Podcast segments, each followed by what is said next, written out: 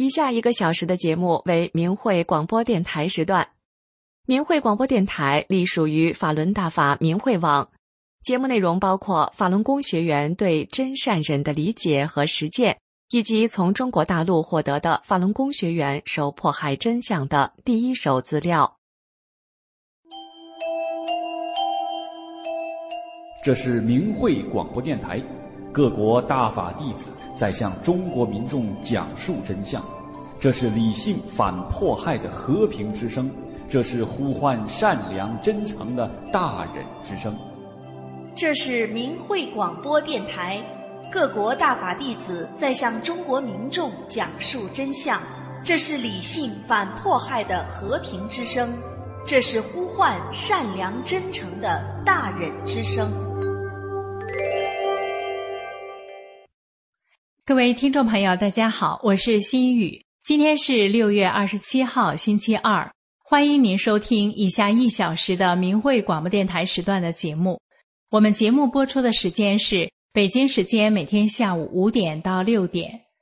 首先为您介绍今天节目的主要内容：先是法轮功真相系列节目，接着有十分钟的新闻，然后请听时事评论。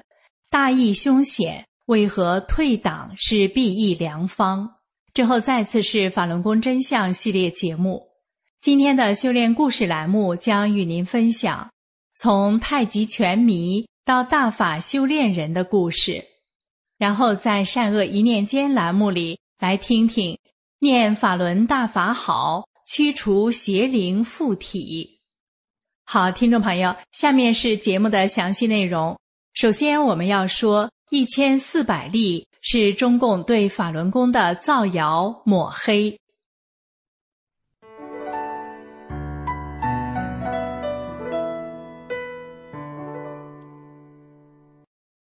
听众朋友您好，这里是明慧广播电台法轮功真相系列节目。今天为您带来的是一千四百例是中共对法轮功的造谣抹黑。所谓的一千四百例，就是中共捏造并栽赃为修炼法轮功导致的一千四百例杀人、自杀、死亡案例。但是，二零零一年夏天，一位名叫肖玉芬的大陆女士向海外民慧网投书，撕开了当时大陆新闻媒体界最恶毒谎言的黑暗一角。肖女士的丈夫王库。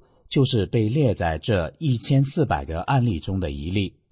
肖女士在信中说，她的丈夫王库是某机关公务员，有家族遗传肝病，哥哥和弟弟分别于一九九五年和一九九七年因肝病去世，王库本人也在一九九八年肝硬化去世，本属正常死亡，后来被中共谎称是练法轮功死亡。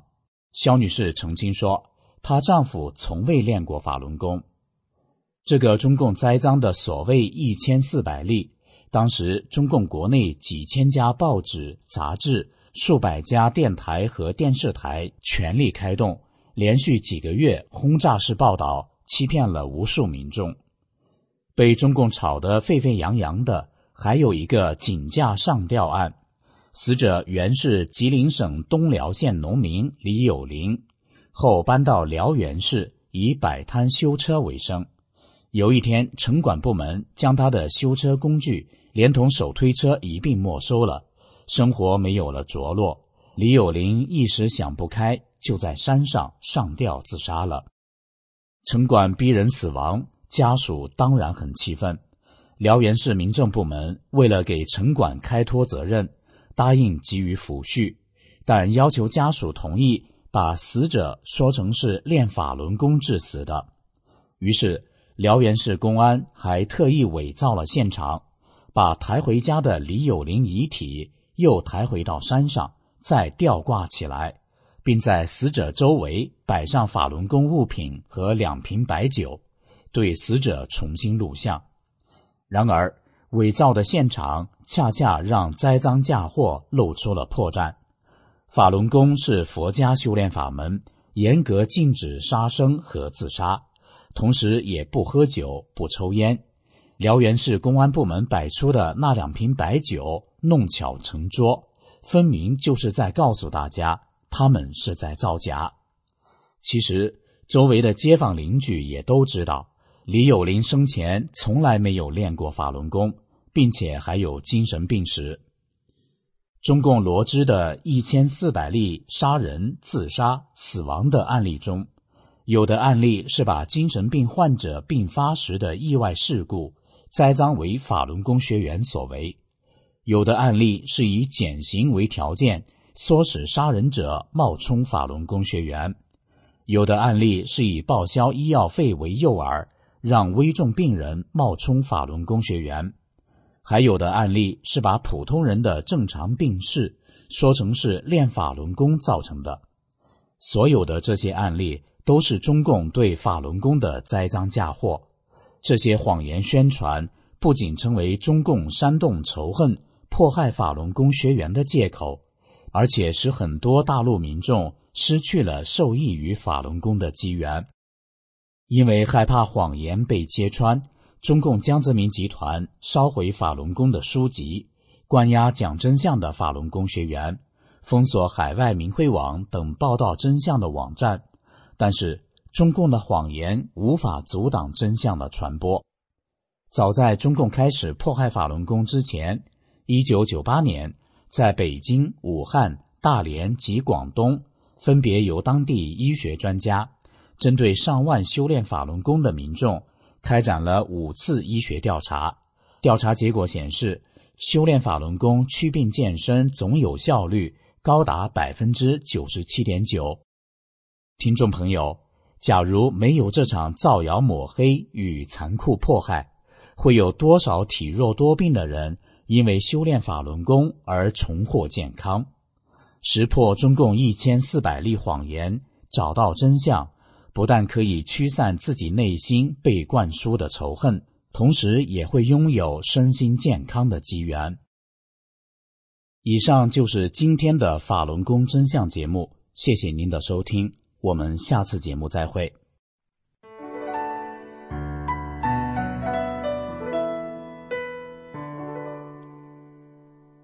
接下来为您播报十分钟的新闻。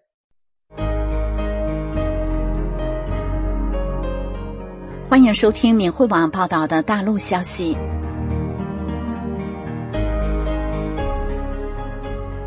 这期节目的主要内容有：宁夏银川市赵恒德被迫害致生命垂危；教继子真善忍刘慧萍被江西九江市网判。迫害法轮功，辽宁陵园吴红等人被撤职。下面请听详细内容。据闽汇网报道，宁夏回族自治区银川市法轮功学员赵恒德先生，去年四月初被银川市西夏区法院非法判刑三年，被非法关押在宁夏石嘴山监狱。现在他已经被迫害至生命垂危。现年六十七岁的赵恒德。原来是宁夏隆德县卫生局干部，近几年居住在宁夏银川市。二零二一年十一月二十六日晚，他为了让百姓知道法轮功的真相，免费发放资料，被警察非法绑架，并被非法抄家。二十八日，赵恒德被银川市公安局兴庆区分局非法刑拘，关押在银川市看守所。赵恒德的身体被迫害至不得不插导尿管排尿。十二月十七日，他被银川市公安局兴庆区分局警察诬告到银川市西夏区检察院。去年一月十三日，赵恒德被银川市西夏区检察院向西夏区法院非法提起公诉。三月十五日，赵恒德在银川市西夏区法院被非法开庭。北京维权律师为赵恒德做无罪辩护，他强调了依据宪法第三十六条，公民有信仰自由的权利。赵恒德用真善忍的标准要求自己做个好人，对他人没有造成任何伤害，更谈不上对国家法律实施的破坏。法庭上，赵恒德因被非法关押迫害，身体上仍插着导尿管，状况堪忧。看守所、入监中心、监狱一直不允许家属探视。家属后来才得知，从被非法绑架至今的一年七个多月，赵恒德一直被插导尿管。今年五月底，他身体已出现白肺现象，由监狱送到大武口市二医院 ICU 重症监护室抢救。这时，一直不让家属会见的监狱，却提出让家属给已住院抢救多日的赵恒德签字，狱方是为了推卸责任。据闽汇网报道，江西省九江市永修县法院庭长罗大毛在公安机关违法取证和违反亲亲相隐法规的情况下，网判法轮功学员刘慧萍女士九个月刑期，而所谓的罪证，竟然是刘慧萍女士教十三岁的继子练功，按照真善忍做好人。判决书中直接把教孩子真善忍，也就是教育孩子做一个真诚、善良、谦虚、忍让的好人，污蔑成是所谓的邪教思想，可见中共的邪教本质。去年九月二十七日，九江市莲溪区公安分局国保指导员于良带领警察到刘慧萍儿子的学校，在没有监护人在场的情况下。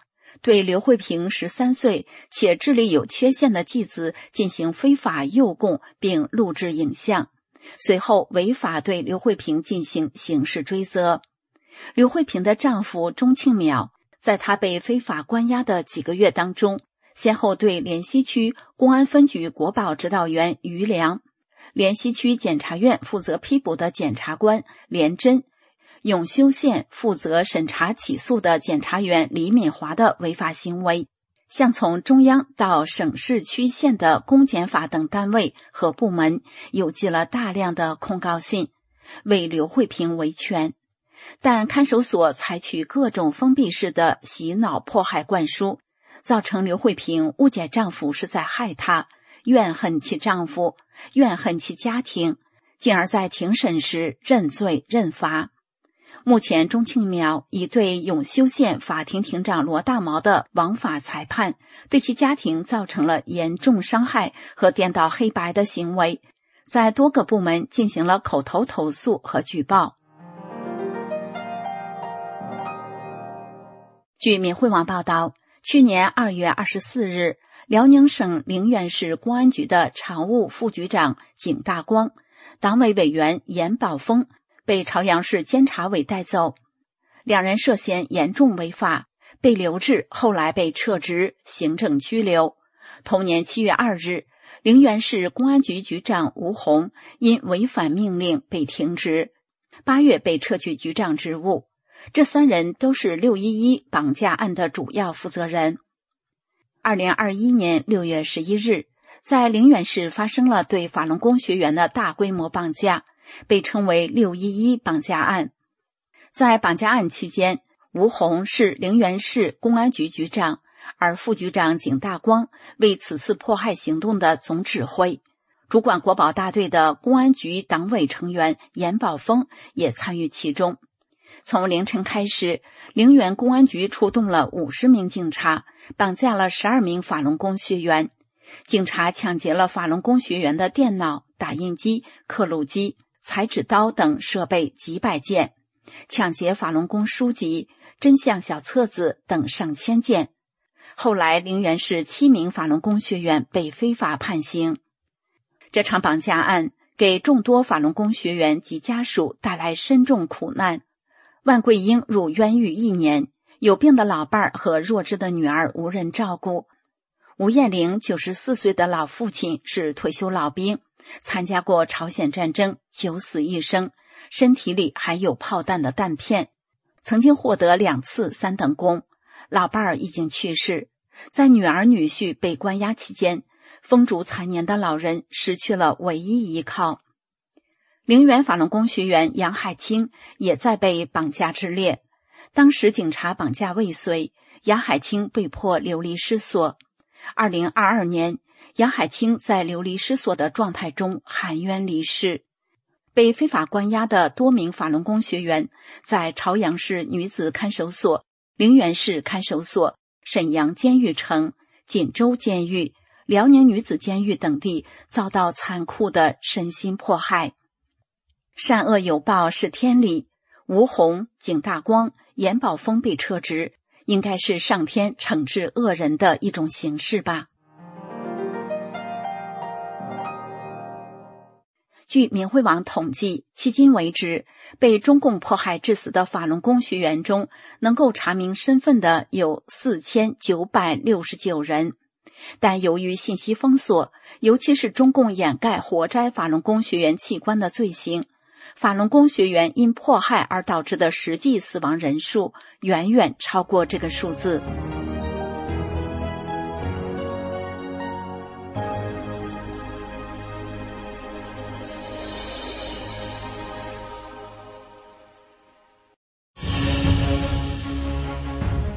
以下是明慧网报道的海外消息。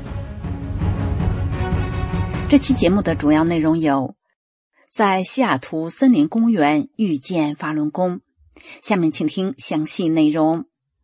据明慧网报道，今年六月二十四日，美国华盛顿州西雅图法轮功学员在埃弗雷特市的城市森林公园桑顿萨利文公园集体练功。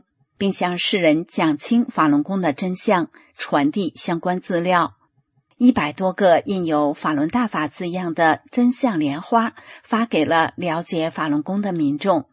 当人们接过真相资料，在接到精美的真相小莲花时，既惊喜又感动。桑顿萨利文公园依山傍水，风景秀丽。这天阳光明媚，游人络绎不绝。民众艾利亚表示，这是他第一次听说法轮功，很愿意了解。当学员向他简要介绍了法轮功的相关情况后，他很感动。中国大陆的法轮功学员顶着压力，仍然坚持不断的练功、弘法、讲真相。他表示，他会把这些真相告诉他的同事们。来此做短暂旅游的奥古斯特先生得知学练法轮功是免费的。立即询问在哪里可以学习功法，学员们告诉他了免费教功的网址，并且可以在网上查看更多有关法轮功的情况。他非常高兴。在埃里福特工作的塞兰娜女士说：“她以前不知道法轮功，今天看到学员们的练功动作简单易学，也想学练。学员展开真相资料，只给他看免费教功的网址。”并告诉他可以在网上查看更多有关法轮功的情况。他表示回家后一定抽时间上网详细了解，并且会告诉他的家人和朋友。最后，让我们共同关注一下三退大潮。在海外大纪元退党网站上公开声明退出中共党团队的人数已经达到四亿一千五百零六万人。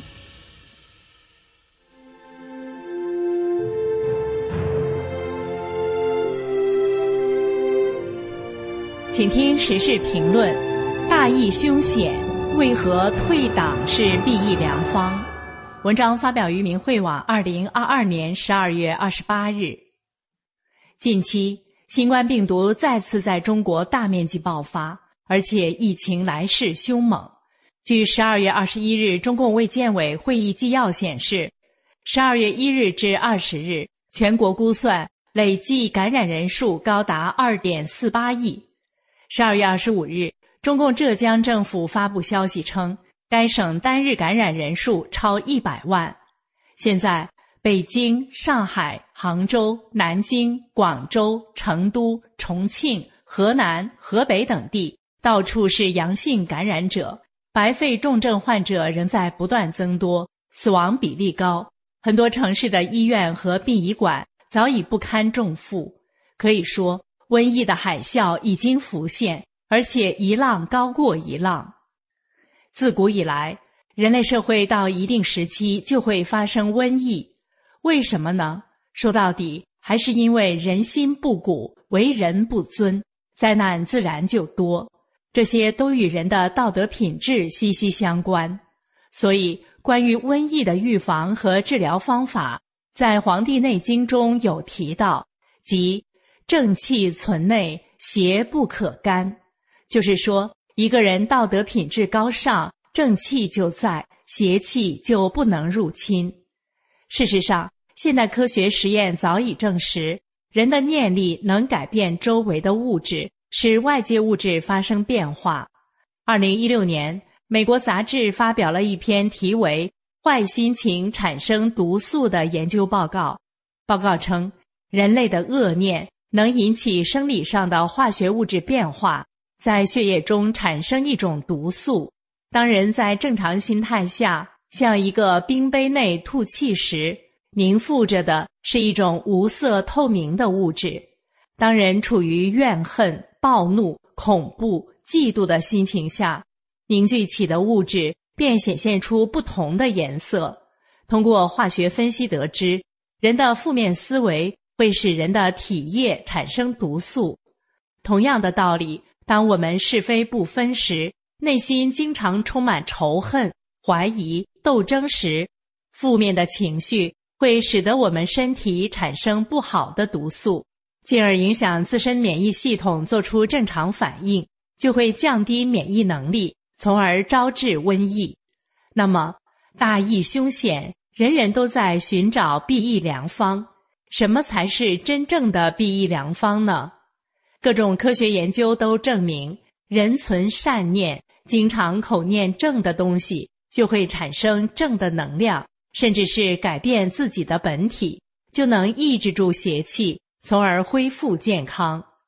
据明慧网报道，凡是公开宣布退出共产党及其一切组织的中国百姓，或者常念九字真言“法轮大法好，真善人好”，身体的健康都有所改善，甚至有些已经完全恢复，因为这是道德自我回升的重要举动。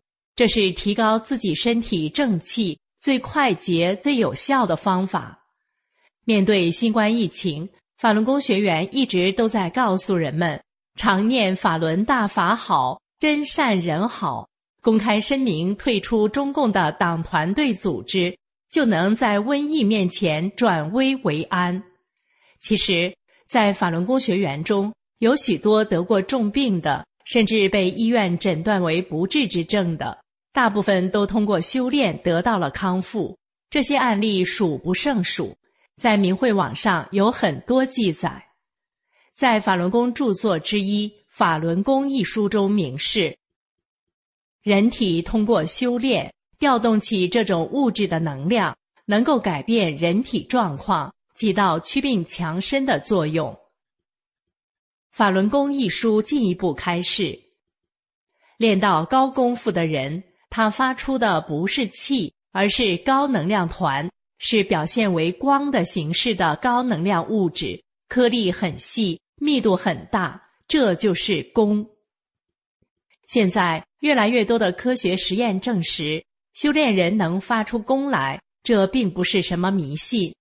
留藏于法门寺的释迦牟尼的真身指骨，已像白玉似的，那就是储存着高能量物质。也就是功的指骨，安徽九华山很多高僧数百年不腐的肉身，同样是储存着高能量物质的身体。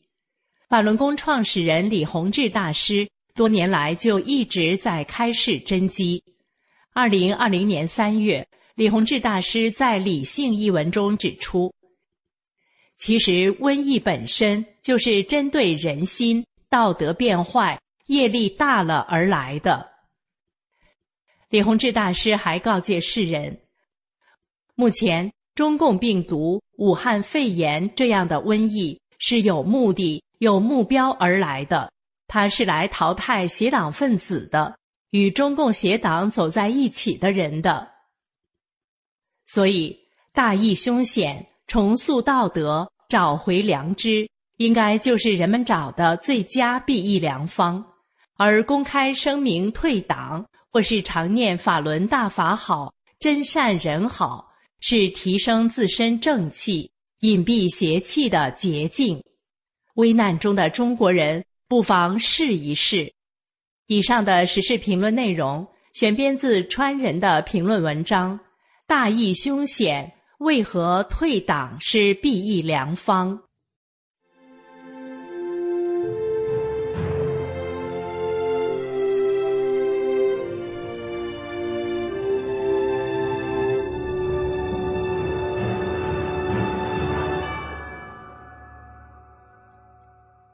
听众朋友，您正在收听的是明慧广播电台时段。我们节目播出的时间是北京时间每天下午五点到六点。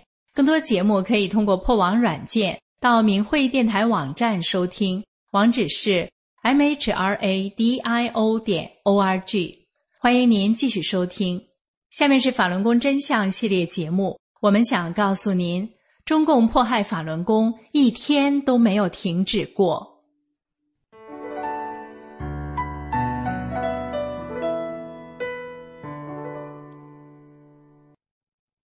听众朋友您好，这里是明慧广播电台法轮功真相系列。有一天，我给一位女士讲中共迫害法轮功的真相的时候，她问：“现在还有迫害吗？我怎么没听说呢？”我说：“一直都有，中共迫害法轮功从一九九九年到现在，一天都没有停止过。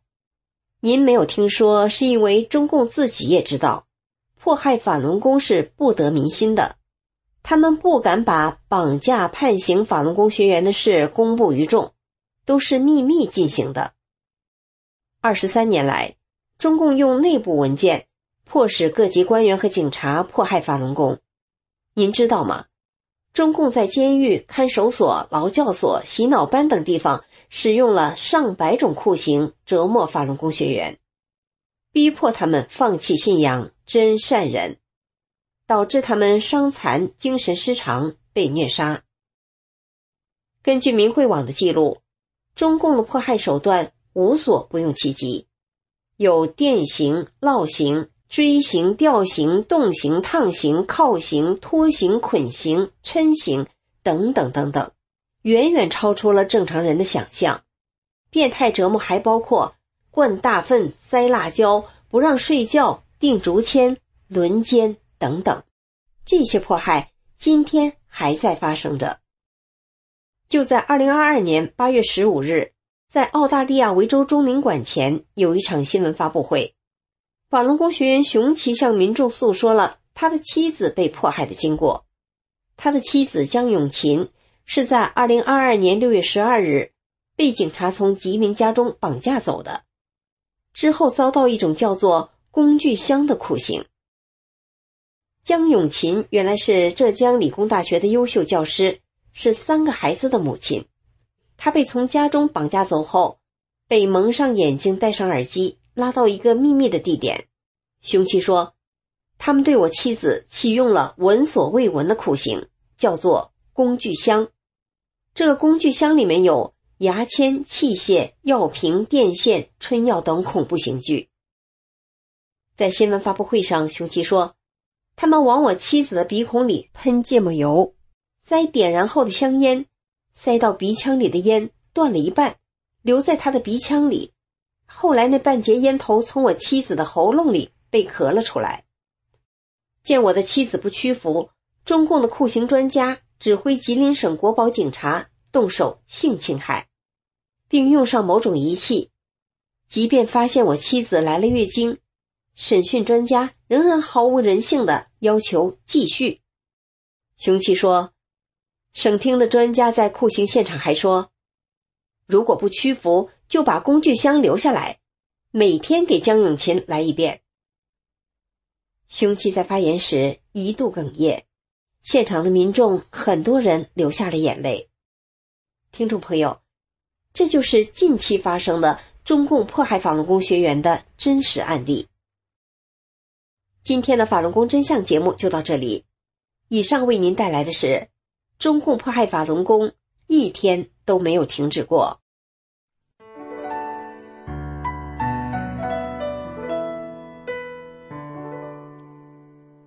一个太极拳迷从不可能放弃太极拳，到转而练了法轮功。他的心路历程与收获是什么呢？今天的修炼故事是：从太极拳迷到。大法修炼人。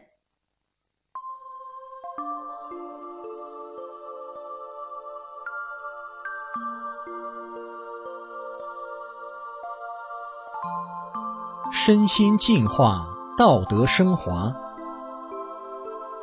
现在是明慧广播电台的修炼故事节目。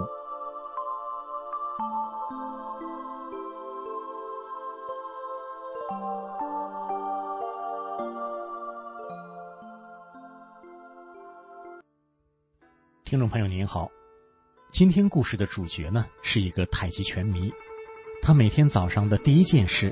就是到公园里练拳。那么后来，他为何放弃了一辈子都不想放弃的太极拳，转而练了法轮功呢？他的心路历程与收获是什么？下面就让我们来听听他的故事。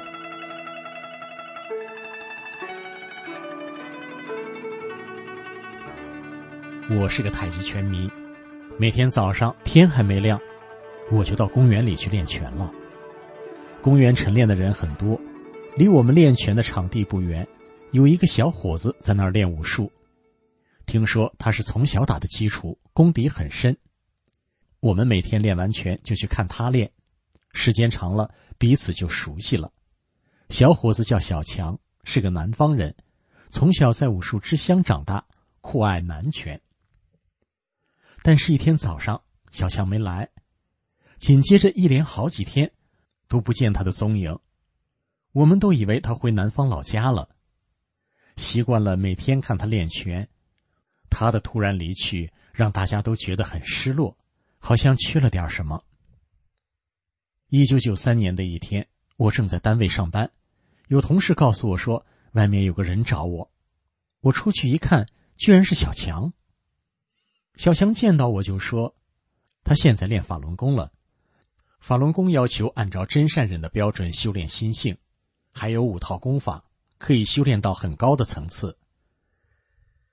我们以前练的东西和法轮功是没法相比的。他劝我也练。我说：“既然这功这么好，那就练吧。”小强却说：“你必须得放弃太极拳。”我一听就不干了。那怎么行啊？太极拳这辈子我是不会放弃的。我也不懂什么叫高层次，不理解他为什么要放弃自己功底那么深的南拳而练法轮功。到了七月，小强又来了，说法轮功的创始人李老师要来本市办班传功传法。小强想动员我去参加，我想我又不能放弃太极拳，参加班也没用啊，所以说什么我也不去。小强很失望的走了。几天之后，他又来了，还带来了有关法轮功简介的资料。我把他让进办公室，大家围着听他讲。他希望我们都能去参加李老师的学习班。可是他一走，同事们一阵哈哈大笑，说他迷信，太可笑了。可我心里觉得有些对不住他，人家是一番好心啊。他临走时的表情我还记得。但当时我不明白那代表什么。我在公园练拳时，常常有人围观。在围观我们练拳的人中，有两个是练形意拳的，他们只是静静的看，从来不说什么。有一天，他俩却突然对我说：“看你挺刻苦的，可你现在这练法不行啊，得有高人指点。”我连忙问：“哪有高人啊？”他俩说他们的师傅就是高人，我一听就来了兴趣，忙问他师傅是什么样的人。他们说他们的师傅外表很普通，你绝对看不出来与常人有什么不同，但绝对是个世外高人。他从小修道，有很多功能，精通形意、太极、八卦，是某大师的亲传弟子，得过真传的。我问可否引荐一下？哪怕能让他指点个一二也行啊。他们说不行，人家一般人不见，除非我练到一定程度。我求他俩教我，他们说那可不行，不能随便收徒弟，他们的门规很严的。从那以后，我练拳更刻苦了。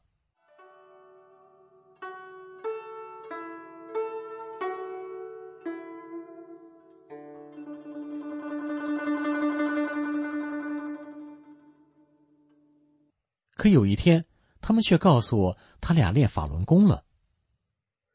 我当场吃惊不小，为什么练的那么好的武术不练了，偏要练气功呢？这时，我又想起了小强。他俩说，他们的师傅也练了法轮功。我这一听更惊讶了，法轮功有那么好吗？就要他们快说说是怎么回事。事情是这样的。一天晚上，他们的一个师弟在练功时缺席了。第二天，他们的师傅派徒弟把他找来了，问他怎么回事。师弟说他去练了法轮功，他们的师傅就把徒弟训斥了一顿。晚上，这徒弟带来了一本《转法轮》，这本书是法轮功的主要著作。他师傅接过书，翻开一看，就是一愣，之后随即跟大家说。今晚不练功了，你们先回去吧。这本书借我看一个晚上。他们师傅连夜一口气看完了《转法轮》，第二天，他郑重的对徒弟们说：“从现在开始，你们不要跟着我练了，把原来学的都忘掉，我们都来学法轮功吧。这可是真正的高德大法。”就这样。他们师徒都走入了大法修炼中来。我一听，连这样的高人都练了法轮功了，我那点花拳绣腿算什么呀？就说也想看看转法轮。他们当时就借了我一本，我带着这本书直接上班去了。休息时间到了，我赶紧翻开了转法轮，见到法轮功师傅的照片，觉得很面熟。可怎么也想不起来在哪里见过。我才读完开头的第一篇文章，却一下豁然明白了，这不是一般的书啊！我赶紧召集周围的同事们快来看。可能是因为我当时太激动了，有点失态，所以大家都很不解的看着我。我就挨个拉他们，硬要他们来看这本书，他们都笑着跑开了。办公室只剩下我一个人，我遗憾的望着他们的背影，心想：你们怎么就不来看看呢？只要一看这本书，就知道是怎么回事了，也许以后就再也放不下了。哎，缘分呐！那年是一九九六年，我把新买的有关太极拳的书、录像带和录音带全都送了人。那本《转法轮》成了我新的珍宝。我找到了法轮功学员的集体练功点，第一天参加集体练功，我就觉得周身内部都在涌动着，血液循环都能感受得到，甚至末梢的流动都感觉得清清楚楚。我知道这是在通全身的脉络，因为大法修炼不讲一脉带百脉，而是一上来就要百脉全开。这可是任何武术都达不到的境界。虽然我错过了亲自听李老师传功讲法的机会，但练功点的学员安排了让大家看李老师讲法录像的活动。我听着只觉得师傅讲的太好了，我明白了当初小强所说的高层次，也明白了高人为什么说法轮功是高德大法了。我们借用了一个工厂文化宫的大厅作为练功点，平时总有学员自觉的去打扫卫生。不仅是我们使用的大厅，文化宫里的所有房间都打扫的窗明几净。文化宫领导非常满意，也很乐意借给我们使用。我参加的是全市最大的法轮功练功点，约有几百人，分成几个小组，练功时所有人统一练。学法时则分组学，大家进出都走一个大门，秩序井然。进出时都轻手轻脚的，而且在没有规定的情况下，怕鞋子有汗味影响到别人，每个人都自觉的用方便袋把鞋子包好，整整齐齐的摆放。学法时，几百人异口同声的读，声音特别齐，打出的能量非常的大。一天晚上，我们正在集体读书，进来了一位老太太，六十多岁，进门便问：“你们是法轮功吧？”原来啊，这老人是个居士，开着天目，能看到寻常人看不见的景象。这几天，他看见法轮总是在他家里转。那天已经是第三天了，他心里有些明白了，就对法轮说：“你是想要我做什么吧？那你就领着我走，你去哪里，我就跟到哪里。”法轮就开始向外面转，他就跟出来了。一直跟到我们这个练功点，法轮就不见了。从那以后，他天天都去练功点儿。没过几天，这个居士做了个梦，梦见大法弟子圆满的情景。师傅坐在大莲花座上，大法弟子紧随其后，也都有莲花宝座，只是没有师傅的大。大法弟子修成佛道神的都有。这样神奇的事，在当时我们的练功点屡见不鲜。最明显的是身体上的感受，法轮功在祛病健身方面最有奇效。一天早上，我在打坐的时候，突然听到一阵抽泣声。我睁眼一看，是一位四十多岁的男学员，他患股骨头坏死多年，每天拄着双拐来练功，打坐时腿根本盘不上。两个膝盖翘着老高。这天，他的腿突然间能放平了，而且一盘就盘上了。他抑制不住激动，泪水一个劲儿的流。同修们都为他高兴。他边流泪边向大家抱拳，点头致谢。从那天开始，他扔掉了拐杖，能像正常人一样走路了。我虽然没有什么大病，但在刚练抱轮时。我明显感受到两个手臂间真的有法轮在旋转，我忍不住就数上了，正转九圈，反转九圈，然后再正转九圈，反转九圈，周而复始。几天后，这种感觉就没了。我想是大法师父在鼓励我吧。有一位七十多岁的老太太，修炼前连自己的名字都不认识，捧起转法轮。居然能读出声来，可是当他拿起其他的书或报纸，就又一个字都不认识了。如果不是我亲眼所见，我也难以置信。有一天，练功点新来了一位老太太，七十多岁，脸色暗黑，耳朵背得厉害。辅导员把他安排在离录音机最近的地方，他还是听不清练功音乐。就只好看着前面辅导员的动作练，练着练着，就听他嘴里叨咕：“你还练，还练，我好不容易才找到你这地方待下来，你却要赶我走，快别练了。”我们听了，知道这是老太太身上的附体在说话。辅导员鼓励老太太坚持练下去，不要害怕，只要是真修的弟子。什么胡黄白柳，师傅的法身都会给清理的。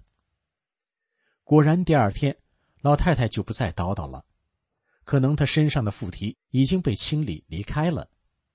几天之内，老人的脸开始有了光泽，变得白里透红。有一天练功时，就听他突然喊：“我听到了，听到了。”原来老太太的耳朵听到了练功音乐。她情不自禁的喊出了声。还有一次，我去路边的修车点给自行车充气，听修车工人说，刚才他看见有一个人让车撞了，自行车都撞变形了，人却没伤着。被撞的人说他是练法轮功的，他师傅保护了他。修车工人惊叹道：“法轮功师傅真保护了他，车子都那样了，人还好好的。”这法轮功真神。我说我也是练法轮功的，我们遇到这种事都有师傅保护，不会有生命危险的。你也练吧。他说他起早贪黑的没时间，以后有时间一定会练的。除了这些神奇的事，修炼法轮功，按照真善忍标准做好人，对于练功人道德心性的提升也是相当大的。我母亲曾捡到一块金表，找不到失主，就送到了派出所。值班警察对他说：“我们这儿经常有练法轮功的送来捡来的东西，钱、金项链什么都有。你们练法轮功的真好，要都练法轮功。”这治安可就好了，我们警察也省心了。类似的事例实在太多了，我知道的就有做教师的不收家长的钱，无偿给学生补课的；做医生的不收红包，为患者尽心尽力的；做领导工作的把以前私自挪用的公款主动上交，甘愿背个处分的。就拿我来说吧，我修炼法轮功的初期。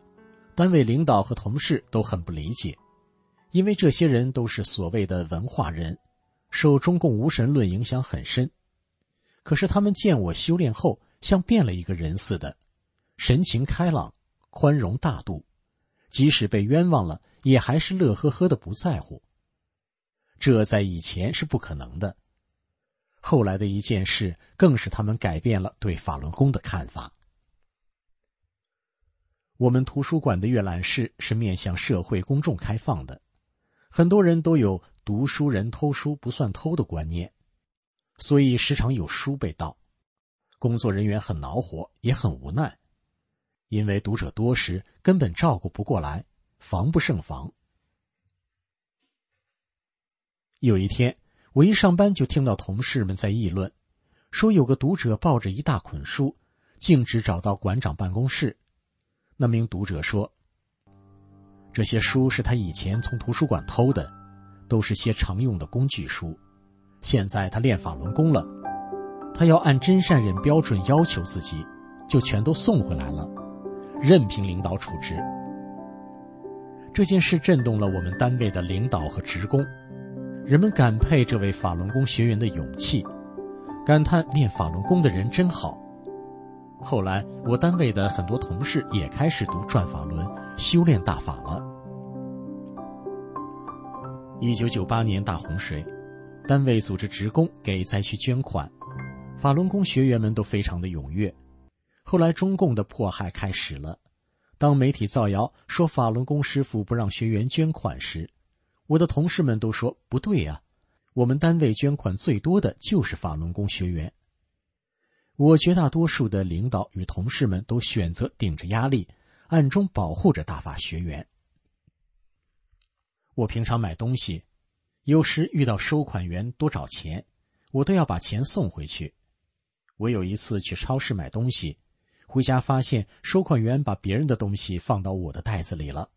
我想，那人回家发现少了东西，一定会去向收款员要的，所以我马上赶回超市说明情况。收款员是两个女孩，她们很感动，说：“现在还有这么好的人啊！”我说：“我是练法轮功的。”经历了这件事，我内心不免感慨：这些事对于大法学员来说很平常，可别人却在惊叹：这样的好人现在太少了。好了，听众朋友，今天的故事就为您分享到这里了。感谢您的收听，我们下次节目再见。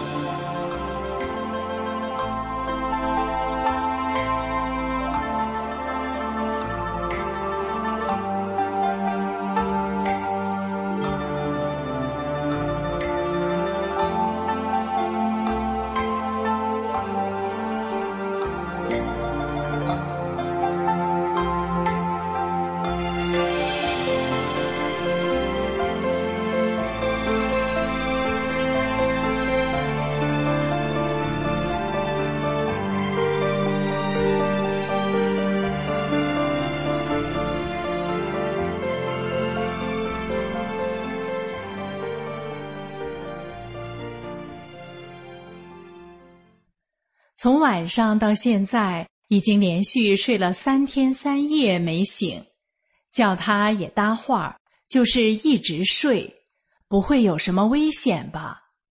善恶一念间栏目与您分享的是：念法轮大法好，驱除邪灵附体的故事。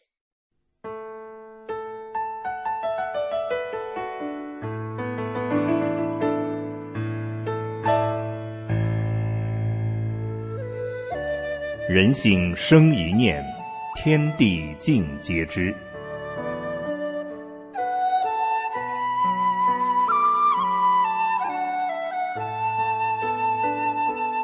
听众朋友您好，欢迎收听明慧广播电台《善恶一念间》节目。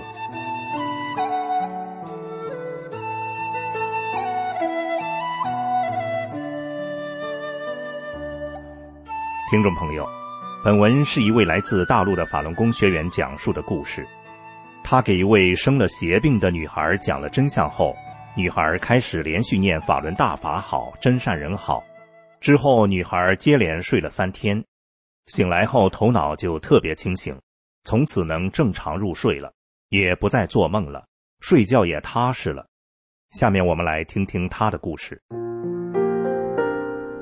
二零零二年，因中共恶徒要把我抓到洗脑班迫害，我只好离开本地到河北山区打工。一天，工厂老板亲戚把我叫到车间外边，说：“你给老高厂子的会计帮个忙。”我问帮什么忙，亲戚说，就是给咱们厂子供货的高厂长的会计，说他女儿一直梦到鬼狐，在市里找人看，还去了几个道观寺院，也没给解决了。他这次趁着送货，专门到咱山里烧香来了。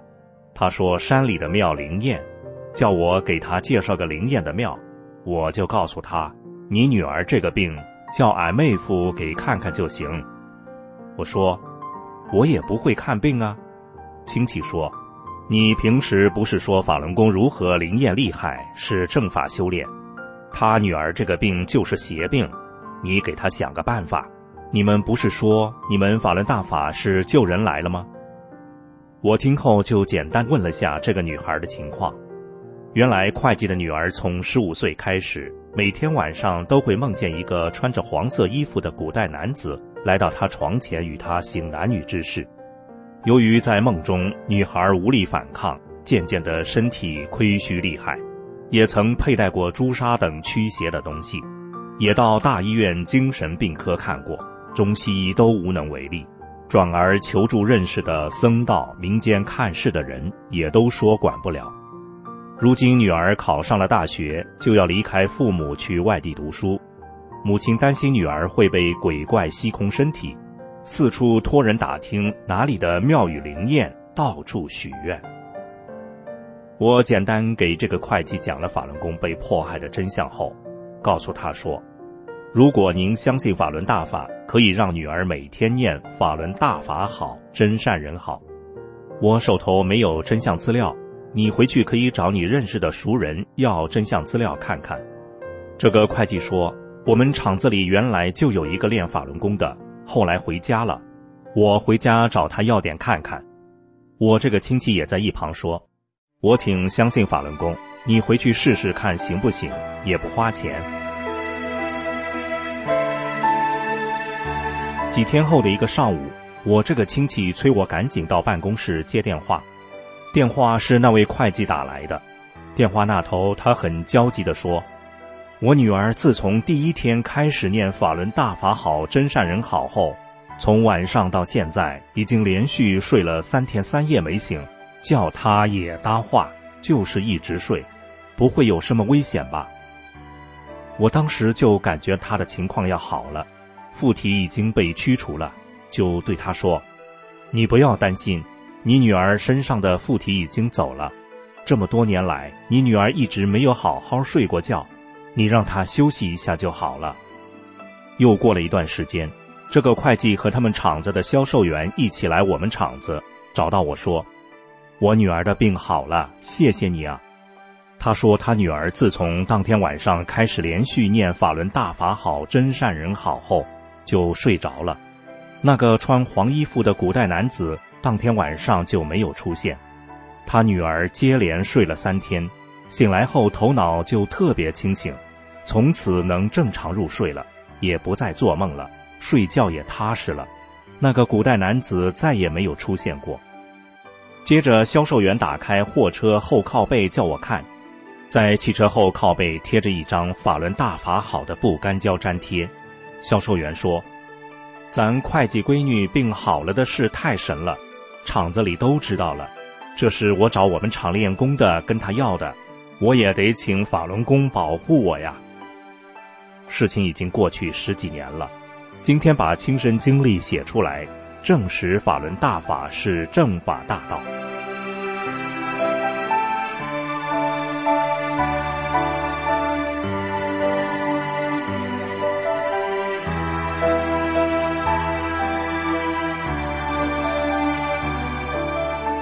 听众朋友，今天的善恶一念间就到这里，感谢您的收听。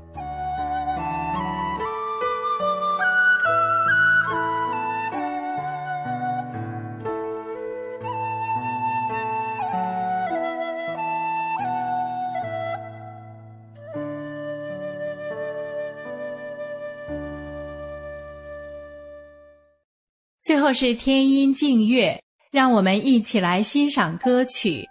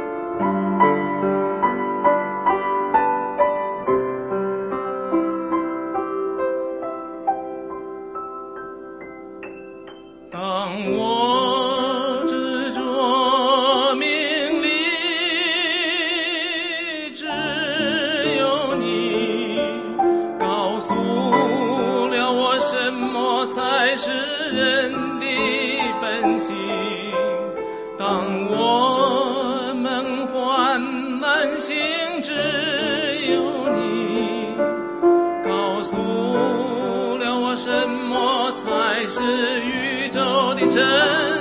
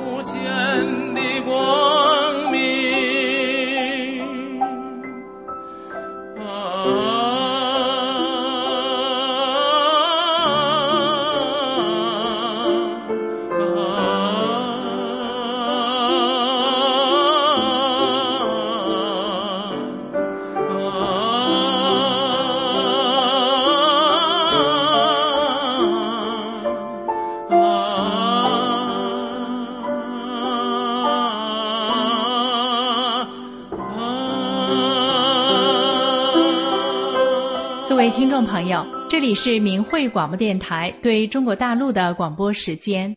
我们的收听时段是北京时间每天下午五点到六点。更多节目可以通过破网软件到明慧电台网站收听。网址是 mhradio 点 org。今天的节目就为您播送到这里，心语感谢您的收听，我们明天同一时间再会。